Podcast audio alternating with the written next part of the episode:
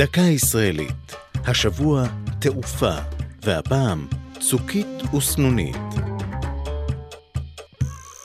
בעוד שאזכורן של הסנונית והצוקית יזכיר לרבים ציוץ ציפורים, ייזכרו דורות טייסי חיל האוויר דווקא בשריקת מנועי מטוס הפוגה, או בשמו המלא, פוגה מגיסטר CM170.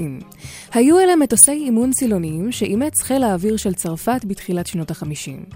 כעבור שנים ספורות, כשצה"ל חיפש מטוס אימון חדש, נבחר הפוגה, וסימל שלב נוסף בהעמקת הקשר הביטחוני בין ישראל לצרפת, שנרקם באותה תקופה.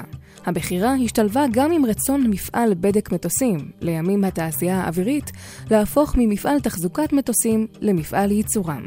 וכך, בשנת 1960 הורכב המטוס הראשון בארץ. בטקס מסירת המטוס הראשון לחיל האוויר, כינה אותו ראש הממשלה דוד בן גוריון סנונית, הציפור המסמלת התחלות חדשות. על אף שנועדו במקור להדרכה, חומשו הפוגות בזמן מלחמת ששת הימים, ותקפו יעדים קרובים בגבול מצרים וירדן. בשנות ה-70 שודרג המטוס, ונקרא על שם ציפור שיר אחרת, הצוקית. עד הוצאתה משימוש צה"ל ב-2010, שימשה הצוקית גם לפעלולים אוויריים בצוות האווירובטי של חיל האוויר. זו הייתה דקה ישראלית על תעופה וצוקית וסנונית. כתב דניאל סלומון.